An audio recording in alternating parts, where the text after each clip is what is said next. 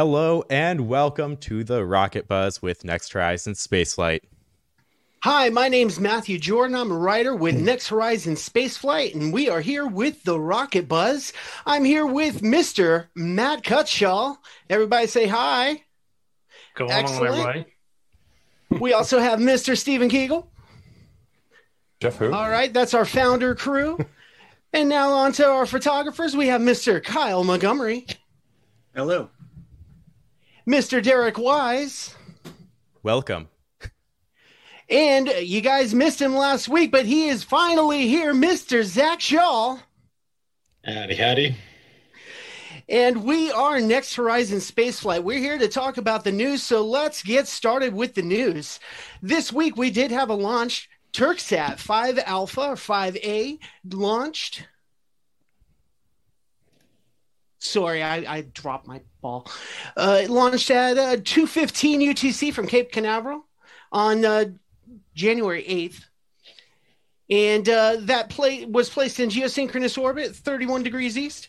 And we do have some great photos that were taken by uh, our crew at the launch. Do we have those to pull up? Yes. Excellent. Right now. Didn't even have that up. Cool. So we have uh, who took this photo? This one is one of mine. Excellent, Mr. Wise. Tell us about this photo.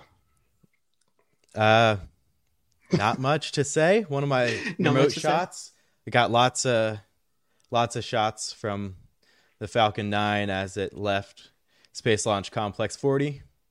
And it was great watching all the smoke clear. Left those cameras out overnight and we had a little bit of a rain shower afterwards, but uh it was all clear up to and during the launch. So it was beautiful. Got some great great great shots. It was a beautiful launch from here as well, my man. Uh, 50 miles away, it still looks bright and beautiful. So, excellent. Do we have any other uh, photos from the shot, or are we going to go straight into the video here? Oh, there's a video. I mean, I can play it. Axel, absolutely, go for it, dude. Is there audio on this? I didn't even play Uh, it. go ahead and mute it. Mute. Oh, it looks like full screen. Yeah, so this one is actually from an iPhone, a remote iPhone I left at the pad filming at 240 frames a second. So I put it right near the flame trench. And so I knew it was going to get covered with smoke pretty pretty quickly and it sure did, but I was happy. If you want to go back earlier in the the shot, you can actually see as it just starts to ignite and the uh, sound suppression system is being uh, all, all the water and smoke is moving. Um yeah. Yeah so it's, uh, All right. and watch the uh as it just starts to lift off. And it really you you can see just how bright these rockets are in this shot because it completely overwhelms that iPhone camera. And it Yeah, really has to compensate the, the consensus from this launch was everybody's shots were kind of more or less surrounded by smoke. I don't know what it was about this particular launch that just the the the smoke from you know from flame trench just engulfed everybody's gear. Yeah, I got shots of the sand flying off. Even like there was sand on my gear. I'm, I'm, I'm curious if maybe it was because of the temperature. Maybe it's because it was cooler than what it would normally be, and maybe that w- would maybe cause the Cooler smoke and, and possibly also it's less moist now because it's cooler. Yeah. So, uh, the, you know, the sand is able to fly further when it's not, you know, stuck together or weighed down by moisture. Hmm. Absolutely beautiful pictures and, and videos. You guys always do a bang up job, so uh, we do appreciate you. All right. Um, and this was a reusable rocket. This was a Falcon 9. So we do have some photos from the booster return, which occurred. Uh, who's got the date on that? It hasn't yet. we don't Has haven't had yet. that It's coming up. Oh, We've had the fairings See- come back. see, We've had the yeah, fairings the come fairings back. came the back. fairings. Okay. Excellent. Do we have some know if I have fairing of that. pictures? and Uh, that was not an just go to my entirely successful from my fairing return. link. Notably, It'll be in my gallery. No, I did see the uh, the the tweets going back and forth saying that uh, only Ms. Chief was going to try to catch. Now, uh, both so both of them, uh, both fairings came back. The there's only one boat out there. but Okay. uh, one of the fairings was damaged, and one of them No, both appears fairing catchers were out there. They were both out there. Yeah, I believe they were Twins for the out there, first time in a while since they one broke was the one. going to actually attempt to recover. All right. Kyle, you said they were in your gallery?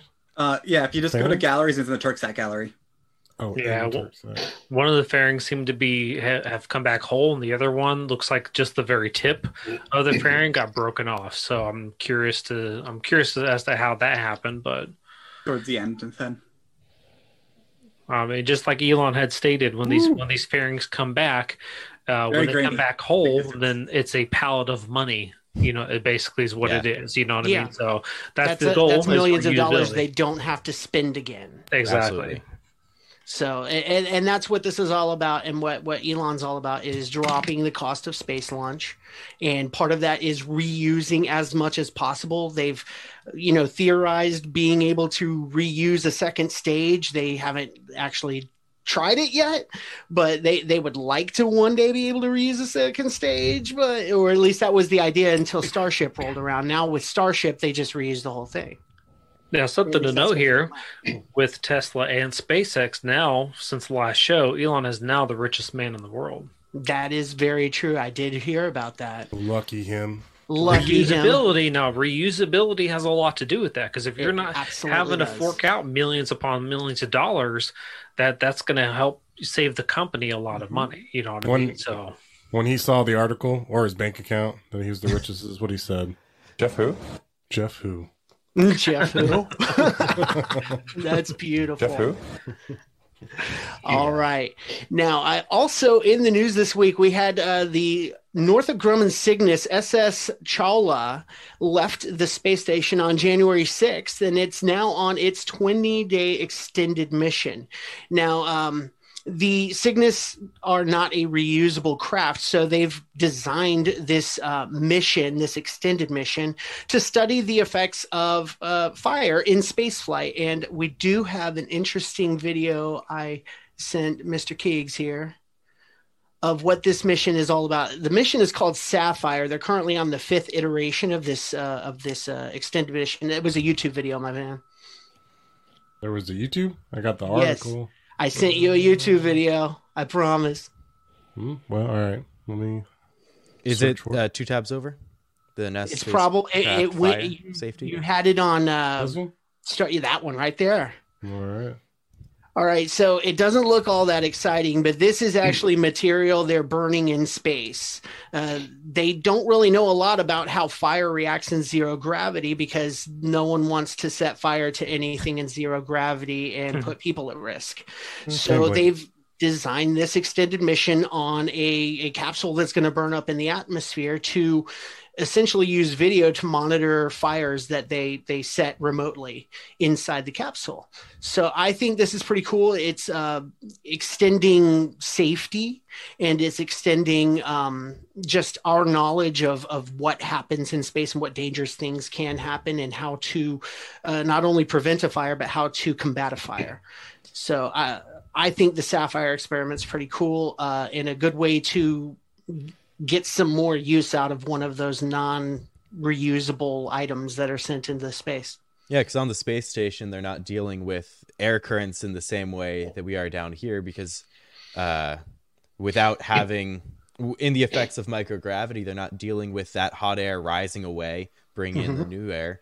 It's really pooling up. And so that's why if you, there, there are some cool videos of uh, more point flames and they really form a ball versus the style of flame that we're used to. And Absolutely. there's not studying that sort of stuff down here really isn't practical. I mean, you, you, you, if you study it down here, even in a vacuum chamber, you're still have the effect of gravity on Exactly. whatever fire. Um, having the ability to actually study how fire acts in space without having to study its effects as a post-mortem on a, a disaster or a potential disaster like what happened on Mir. Um, I mean, it's it's very useful. It's it's pragmatic to think about those things ahead of time, and it's uh, it- science is moving in the right direction by doing that kind of stuff. Absolutely. All right. So that uh, concludes, I believe, the news for the week. Anything? Anybody got uh, anything to add for news for this week? The- I mean, this Um, past week uh, we've This week that we are just finishing right now, we just went Yeah. over uh, pretty much all of it. Now, we do um, have more. We have a lot of stuff upcoming though to look forward Yes, to. there is quite a bit upcoming. All right, uh, Derek, go ahead and lead us off since I don't have a list sitting in front of me of So, what's uh, coming up this week. Now, first of all, we have the return of Dragon Capsule from CRS 21. So that's something good to look forward to. So we did. There was a little bit of speculation as far as where it's splashing down, if there was a delay, because uh, apparently the notice to airmen for multiple of those locations was uh, uh, withdrawn, and now it's looking like they're targeting uh, a Daytona landing. Um, and now it is notable compared uh, with the last splashdown with with uh, demo two. There were a lot of boaters out around there, so I think uh, with potentially with this splashdown, but especially in the future when we actually get to the splashdown for Crew One, there will be a lot more management as I mean, far as And making sure that- that, doesn't happen. We don't want sure that to happen ever that. again. Absolutely. Th- That was absolutely the that was a travesty. It should never have occurred. And uh, yeah, because while so we just don't want this to to occur. while in this specific capsule there is not crew, there is still valuable cargo being brought Mm-hmm. back from the space station. That's one of the unique capabilities of the Dragon capsule is being able to bring stuff both to and back Mm-hmm. from the space station. So uh, we're looking at, I believe it is a 9 p.m. splashdown That's uh. Eastern time and off the coast of Daytona, and then we can look forward to uh, any uh, extremely time sensitive gear potentially being uh, flown via helicopter back, and then uh, after that, it'll be brought back to the military port here out of uh, here by Cape Canaveral, and so it'll. We're most likely going to be looking at a daytime. It'll be reaching here uh, the next morning sometime. So Early the mid morning, most likely. mid morning. So the best place to catch an eye on that will probably be uh, Jetty Park. If you want to Hopefully get they're open nice- by the time they get in. as so long as it is open by the time they arrive, Jetty Park will have a great view as it turns in. You're not going to be able to just pull up alongside the port. Your two b- options are basically Jetty Park or Freddie Patrick Boat Ramp. That does have a small area you're able to see it before it goes in, though. To see it the longest, definitely Jetty Park.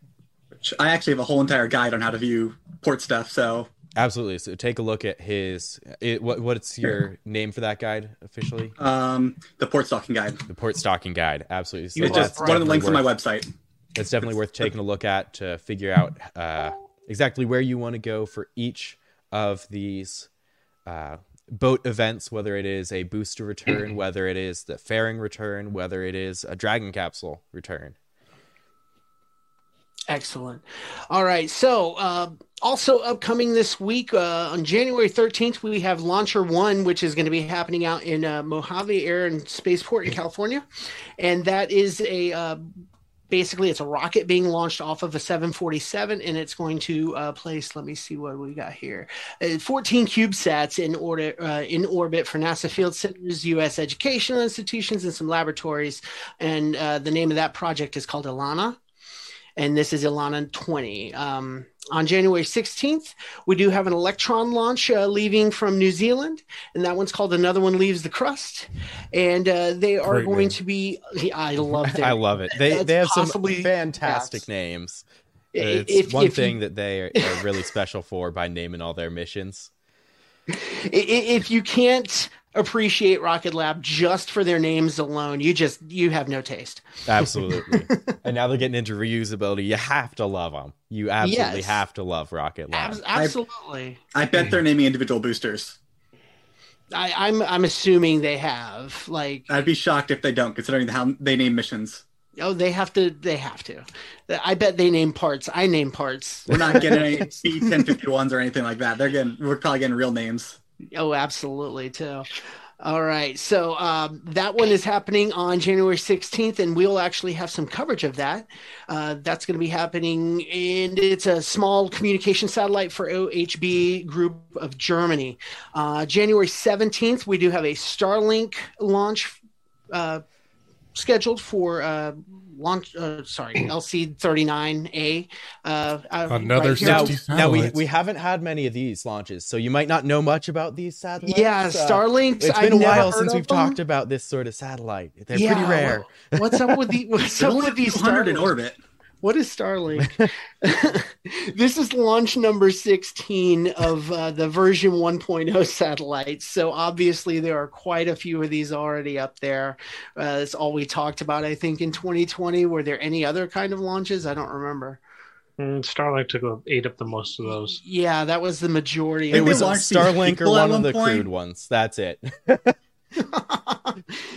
they really did suck the oxygen out of the the the uh, atmosphere when it comes to stuff happening in space. Like hey, and it's they're gonna be doing a whole lot more of that this year. We have so many launches to look forward to. yes, and it's a majority of SpaceX. It's like I don't want to be that SpaceX fanboy, and trust me, I love SpaceX, but I don't want to be that fanboy doing nothing but reporting about SpaceX. But when they're the only ones doing anything, it's really hard Yeah. to stay away from just talking about SpaceX all the time. Absolutely, this could be a SpaceX show, and we Yeah, it it- really, what would change? Not much. Uh, every much. once in a while, a show would change.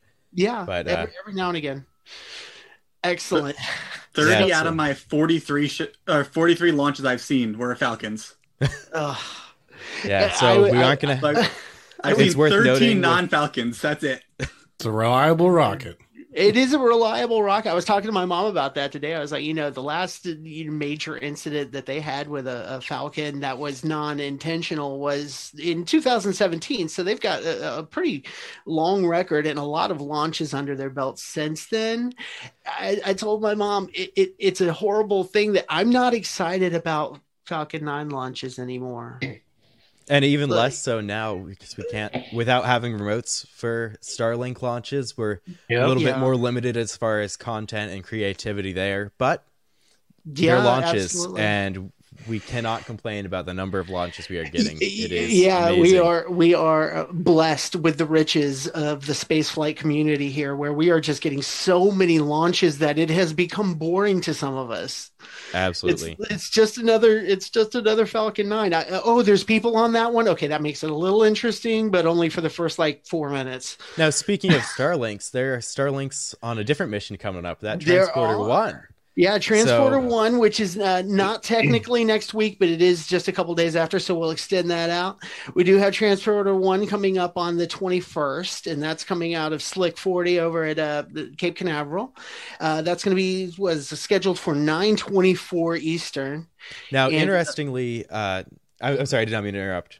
Oh no, go right ahead. So this is gonna be another polar launch. So Mhm. it the last one of these we had was SAOCOM, and before that we were looking back in late 60s, early 70s. I forget the exact date, but it is Yeah. before that it was years.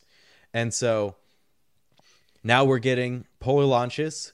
We're gonna have Yes. two Starlink satellites. It was just yesterday that I believe the FCC did their approval for a polar orbit of Starlink satellites. So they they are throwing two of those on there, and we are going to have the first booster landing in that southern corridor, which Yes. is really exciting because our of course SAOCOM was a return to launch site.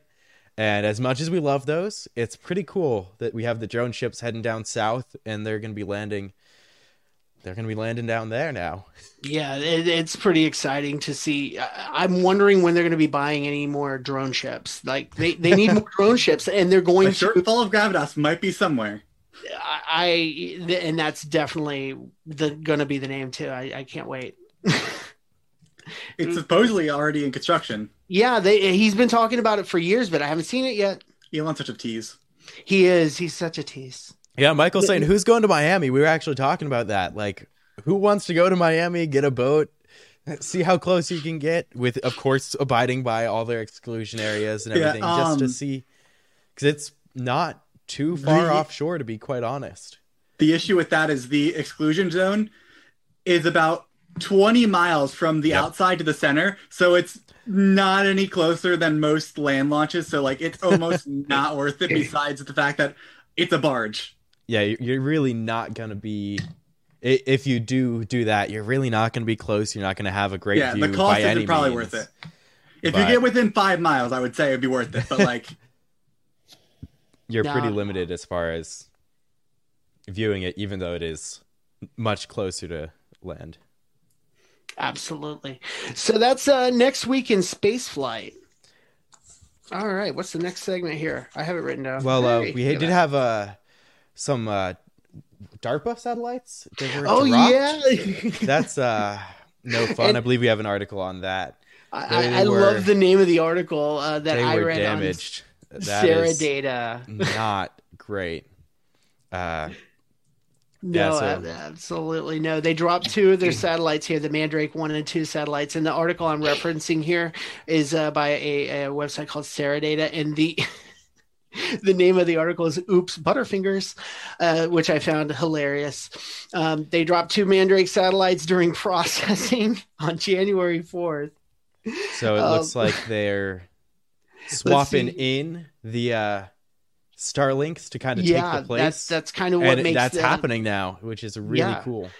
They had to get the the the permission to actually put Starlinks in the polar orbit because that was planned for maybe another year down the line. So uh, this was kind of like moving up their time frame, and they had to get uh, FCC clearance for that. And that's really good because most of them with their low Earth orbit, they have an upper range because they, they but admittedly they are uh, closer together in the more northern and southern areas. They have a dead zone over uh, over the poles. Yeah. And Yes, so this is gonna start to provide some more service to uh, some otherwise unreachable areas. excellent, and and I'm super excited about the fact that the poles are involved. Uh, j- having been to the North Pole, I know how difficult it is to to even get like a, an iridium call up there. Like you you have to schedule it ahead of time. Uh, so you have to tell them, hey, we're going to be at this point on this date, and we need a satellite, and they kind of like give you a range of options. So it, it's it, especially when you get all the way up at the North Pole, and we were making trying to make phone calls home for you know thirty bucks a minute. yes, get Harry Starlink. I think we all want Starlink for some remote access, but uh, some of us Absolutely. have greater greater uses than others. Absolutely, I'll tell you this, it'd be great for live streams. Absolutely, Absolutely. That's true. It's good stuff. All right, what do we got up, man? Uh picks of the week. Anybody got picks of the week they want to share? Nobody. Crickets? Uh, well, I mean, Y'all we- seen my my video, my photos. I mean, I was. I Got was anything really happy outside of space into flight that you took you'd like to share? I mean, if anybody's been following any of us on Twitter or the page, they've pretty much seen the pictures. I know we, we could talk about Star uh, Starship.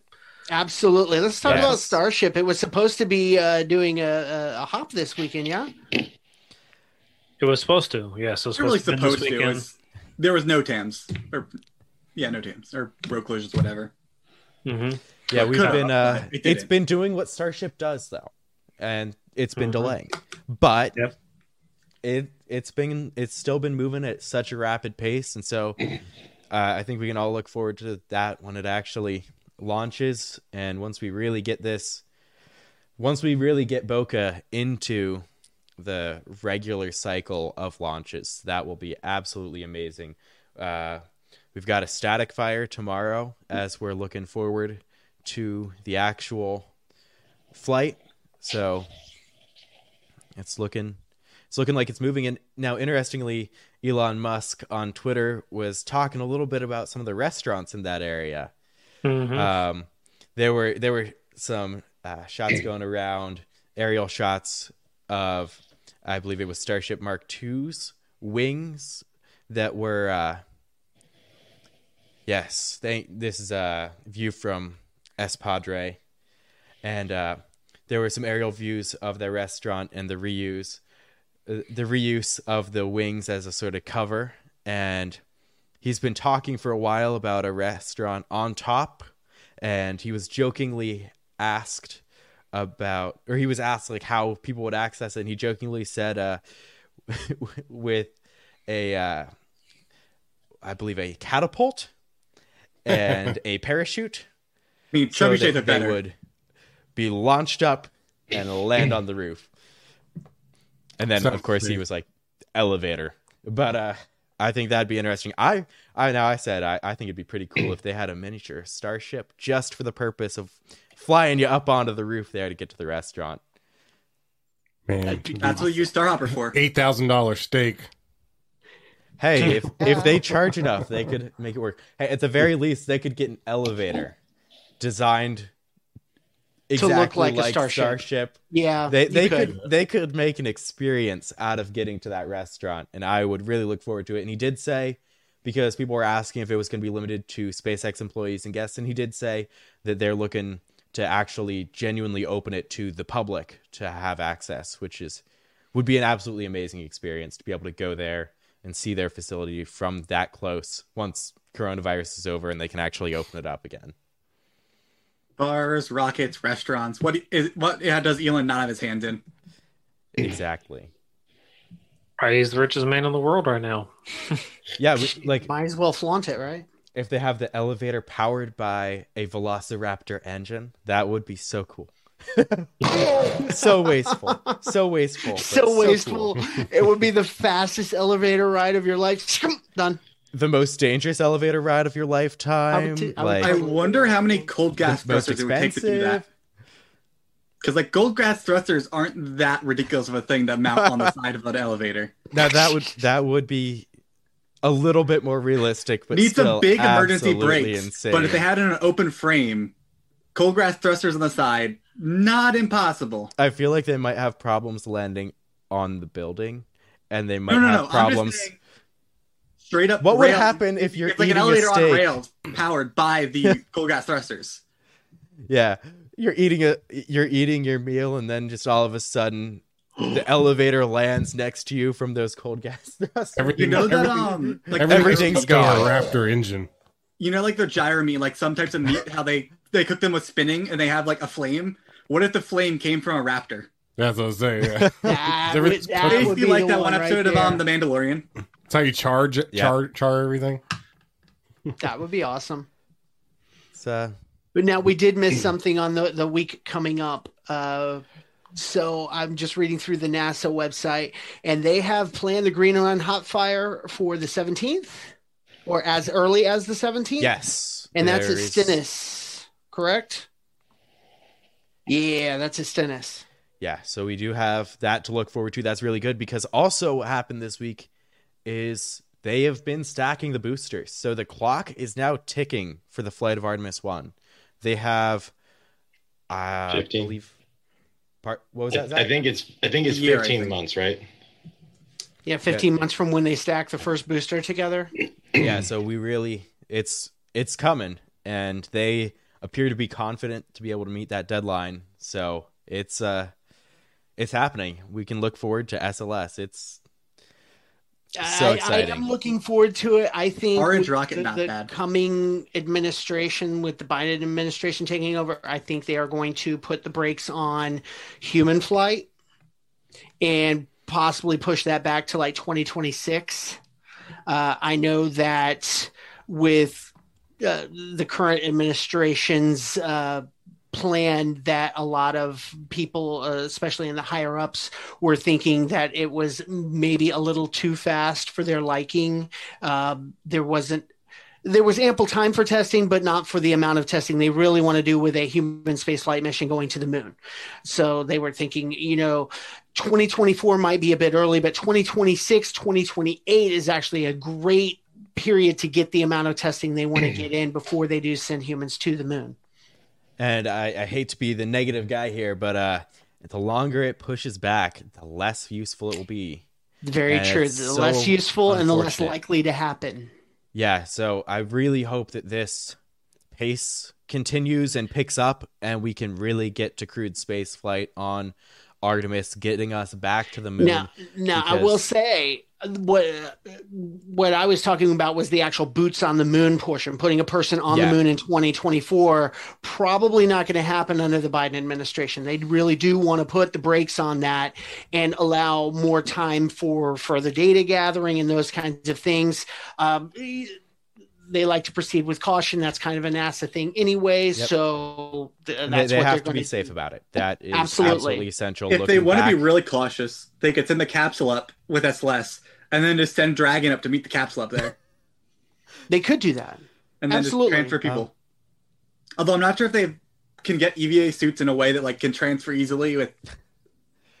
Although they could dock theoretically, I think, because because yeah, because they're both designed to stock to Lunar Gateway, so they should be Um, able to to yeah. send up a docking adapter and yeah, They would they would need a spare docking adapter to go up That- with with the Dragon.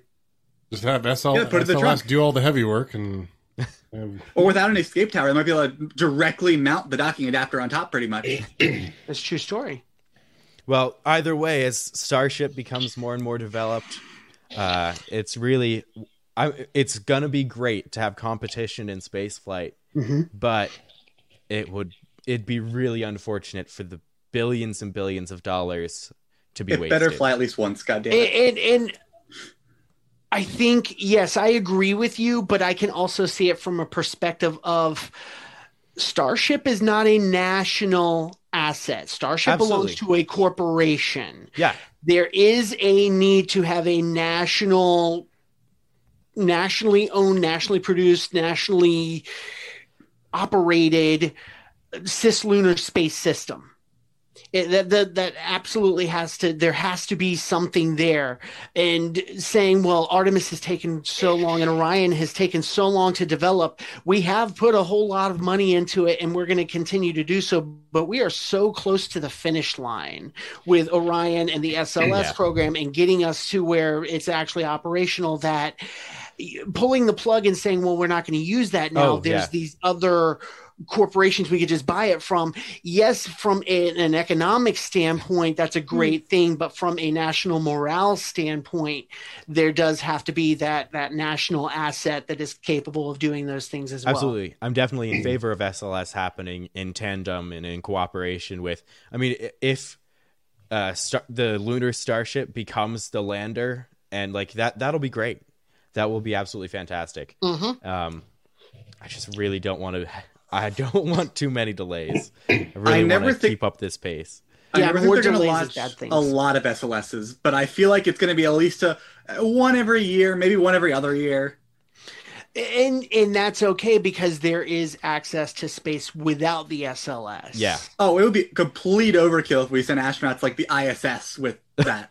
no It'll- no that, it'll that never is become a not Falcon what it's never gonna It's not meant not- for it. Uh, but once we get Yeah. into the moon, Frequent uh, launches. I'm looking forward to that a ton. getting to the moon, getting the lunar gateway actually constructed, building the lunar Yes. gateway because it's it's that's going to be a years long project. That's that's going to take a lot of time because it's going to go up in you know four or five large chunks, if not more, and that depends on what heavy launches are available. Now, I will say, I'm going to cut in here real quick.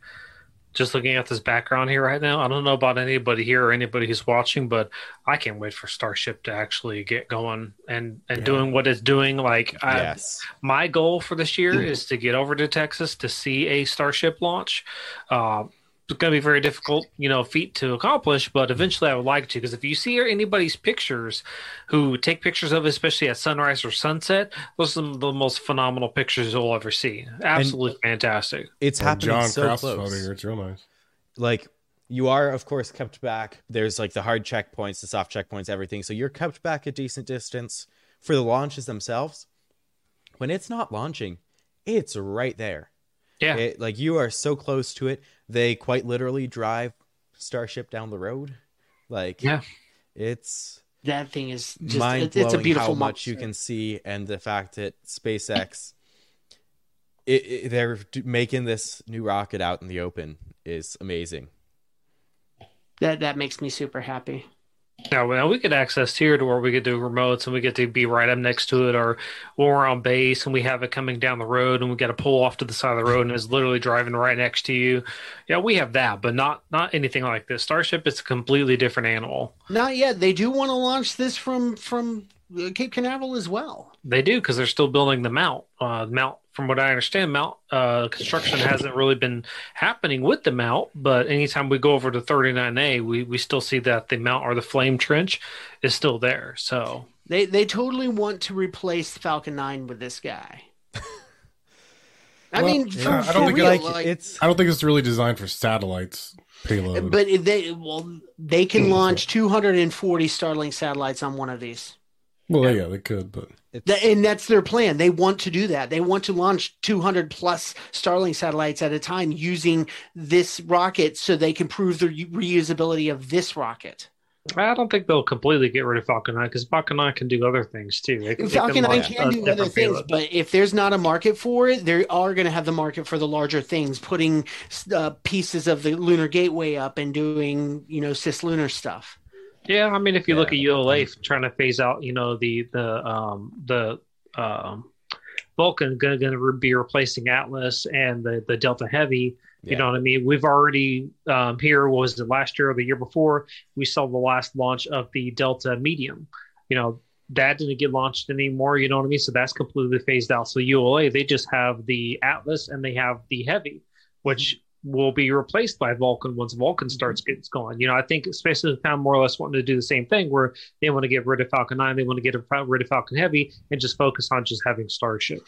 Absolutely. And, and and that's from an economical standpoint for them that reduces the amount of of actual production space they have to use because the, you know there's a lot of production space that has to go into making the stuff just for the Falcon 9 and those Merlin engines and everything when they don't have to make that anymore they can replace all that production area with production area for either Starship or for new things the next thing down the line whatever's going to replace Starship Right. in 10 20 it- years It is worth noting that it will be a while until we start really seeing too much more with uh, Starship here because it th- once they got over that initial race to build the mock-ups, it really seems like it's it's all happening there, and we can look forward to basically a completed version of the rocket eventually working. yeah we're not going to see any of that It's- iterative uh, of that Yeah. repetitive iterative uh, advancement here we're going to see the finished product once they've worked out most of the kinks over in texas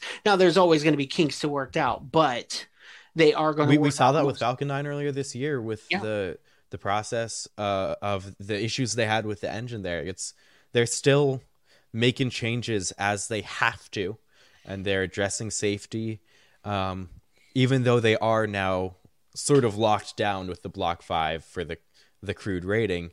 They Mhm. they still are making those adjustments as they need to.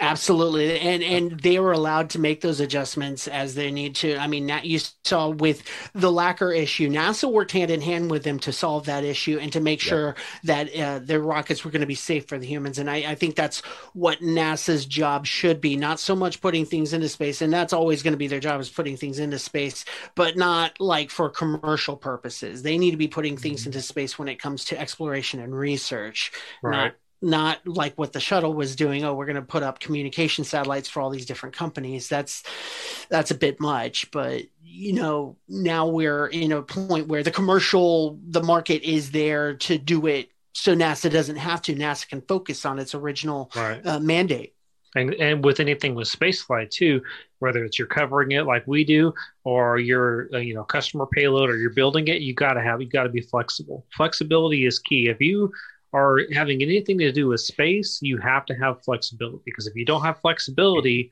you're just not going to. I mean, how many times have we seen where there was a, where there was a date and that date never gets met? Either it's pushed Oh. back because of weather or It's hardware constant. issues or weather. Exactly. So you and have to have happens all the flexibility. time Exactly. And and you see with SpaceX that companies that are willing to be flexible Mhm. are reaping the benefits from that because they're getting discounts because of their flexibility especially when it comes to uh, what was the company that that launched a million satellites with SpaceX when they were first starting with the Falcon 9 uh, I can't even remember. It's it was so long ago and we've had so many satellites since then.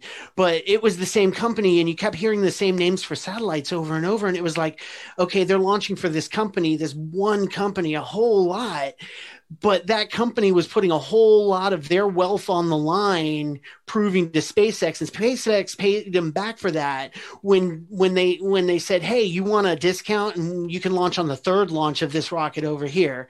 And it's the first time we're ever going to launch a rocket the third time. You you want this discount? And the company's like, oh yeah we'll take that discount and we'll put two satellites on it not just one this time. Same Well, thing with the- yeah. reusability when that started, and re like being able to work with the reused rockets is saving everyone money, Yeah, and that's they- fantastic. they they were a game changer. They came in, they started doing the reusability, and all of a sudden, ever all the launch providers were like, you know what, we, we kind of see what's going on here. You know what I mean? So now Rocket Lab's talking about one of reusability.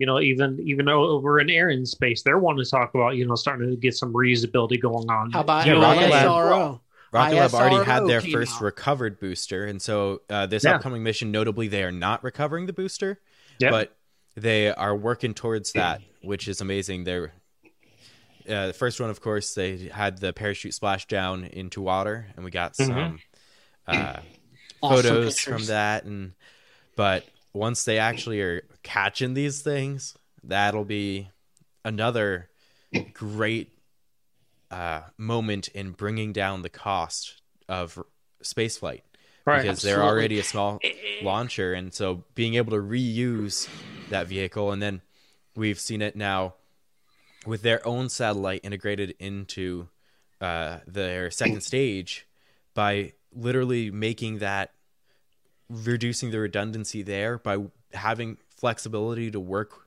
the companies that are having flexibility to work with them to use their communications and thrusters and all that that'll save money that'll make it just a more worthwhile and usable vehicle Absolutely.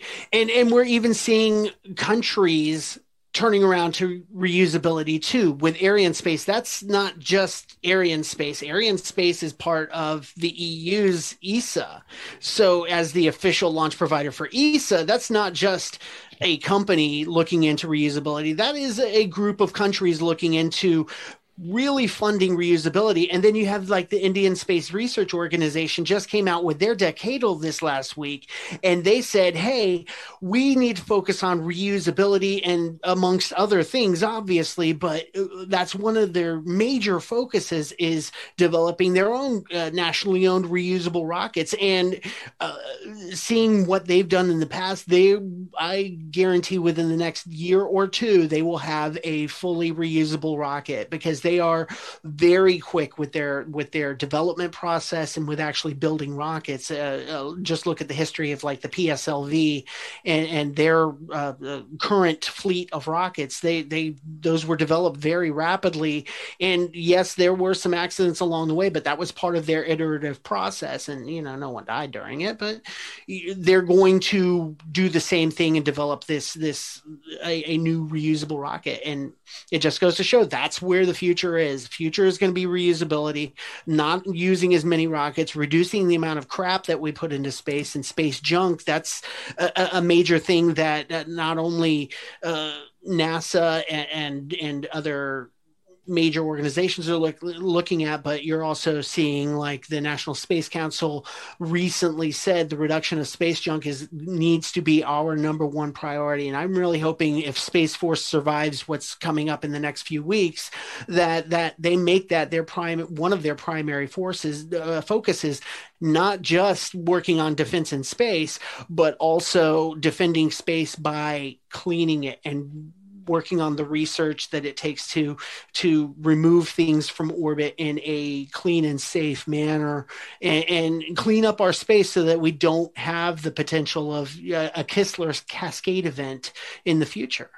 and th- that's even more important with all the satellites and the especially these web webs of satellites when we're putting so many constellations, yeah, putting up there. so many satellites, It- especially SpaceX and, and and Amazon has their thing they're going to be doing, and and all these other companies want to put thousands of satellites. How do we do that without creating junk beside the satellite? Exactly. A lot of planning, reuse, and finding a way to actually deal with what is being, we w- actually deal with the problems.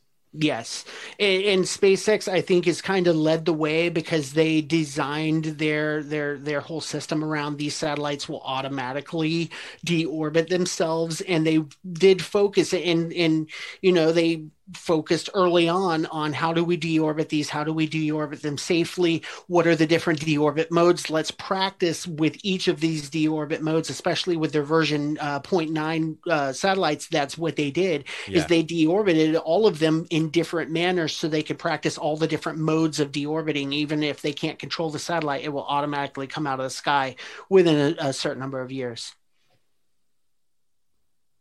Hmm. awesome. Good deal. Yeah, that's good stuff. awesome all right so Now, I- uh, I'm do we have just any this week in space oh what's I'm up just seeing on Twitter departure that Dragon Recovery ship GO Searcher is outbound from Port Canaveral for the CRS 21 splashdown tomorrow. All right. excellent So, so, That is from uh, Gavin at the Handle SpaceX fleet. He's always updating the yeah he, he takes care of fleet services we Yeah. love him So uh, go go check out and give his page a follow because it is constantly giving us He- vital information.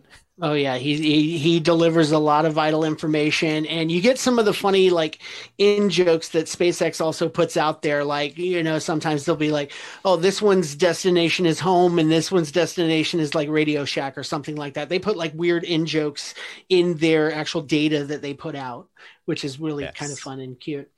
So, Yep, all there's right, the do we have a this week in space this week, uh, Mister Shaw? We do.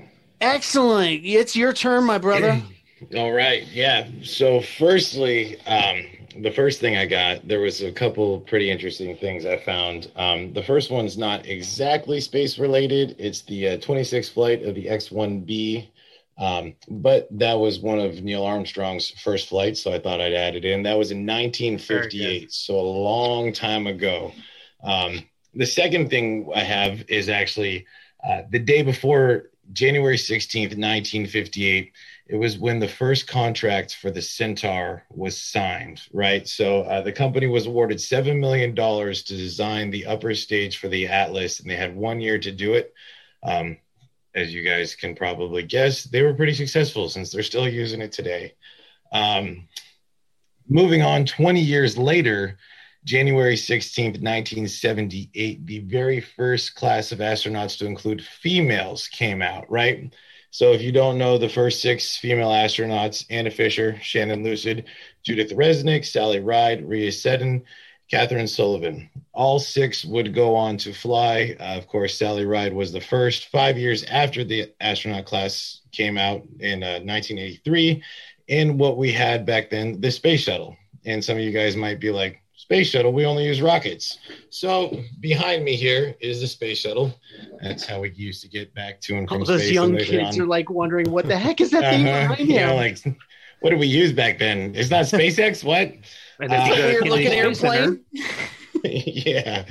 So then we're going to come way up into the 2000s, right? On yesterday, January 9th, 2014, the very first Antares rocket in Cygnus spacecraft launched for the first time to deliver cargo to the ISS. Um, they had eight missions planned back then. They've all been successful since. They're still using those today. The next launch has actually just got scheduled for February 20th up in Wallops. If you have never been there, it's amazing. Um, also, later that year, uh, on January 14th, 2014, President Bush proposed the new space program. Um, you guys, we were talking about the SLS earlier. That was proposed January 14th, 2014.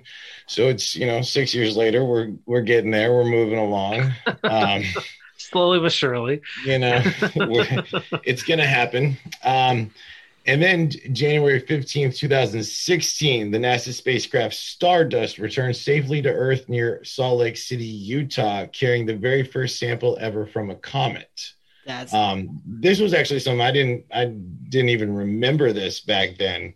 Um, to me, I found it interesting. Like they landed near Salt Lake City. You know, we uh, Boeing's landing in you know the middle of the desert out in New Mexico, and uh, you know Salt Lake City and the surrounding areas. I always thought it was you know fairly populated. Um, surrounded by desert, my man. yeah, is it okay? Yeah, I don't, I'm you know I do Florida stuff, so I don't know. Like Utah is pretty much like desert and mountains and weird stuff out there. So Great Is it? skiing. Yeah, I went skiing once there. That's that's all. It was a big city to me. I don't know. Yeah. So also when I was doing some research, I was looking at some animal stuff as well. I was trying to find some cool, you know, because I know there's lots of interesting animal flights. I got nothing this week, but there are some animals coming up. But I did learn just a fun fact for space history: 32 monkeys have been launched to space to date. So Excellent. That's a lot of monkeying around. That really is. It really is. I, I had to do it, sir. Thank you. Thank you. Oh, that, I'm that just broke all the tension. Our producer just walked away. My lens is too wide. I couldn't do that joke if I wanted to. Oh man, You can act like you're going downstairs. Zach. Since we missed you last week, do you have any of, of your work that you were able to share with us at all, or do we need to wait until next week to do that? Um, let's wait till next week. I don't have anything ready to pull up. All I was, yeah, friend. put me on the spot. I want, I'm sorry about that, my man. I just wanted That's to make all right. sure that that we can uh, show Appreciate it. everybody's pretty shiny things off. I appreciate it. My pretty shiny. I, I do have a wrap- holding screen real quick. Not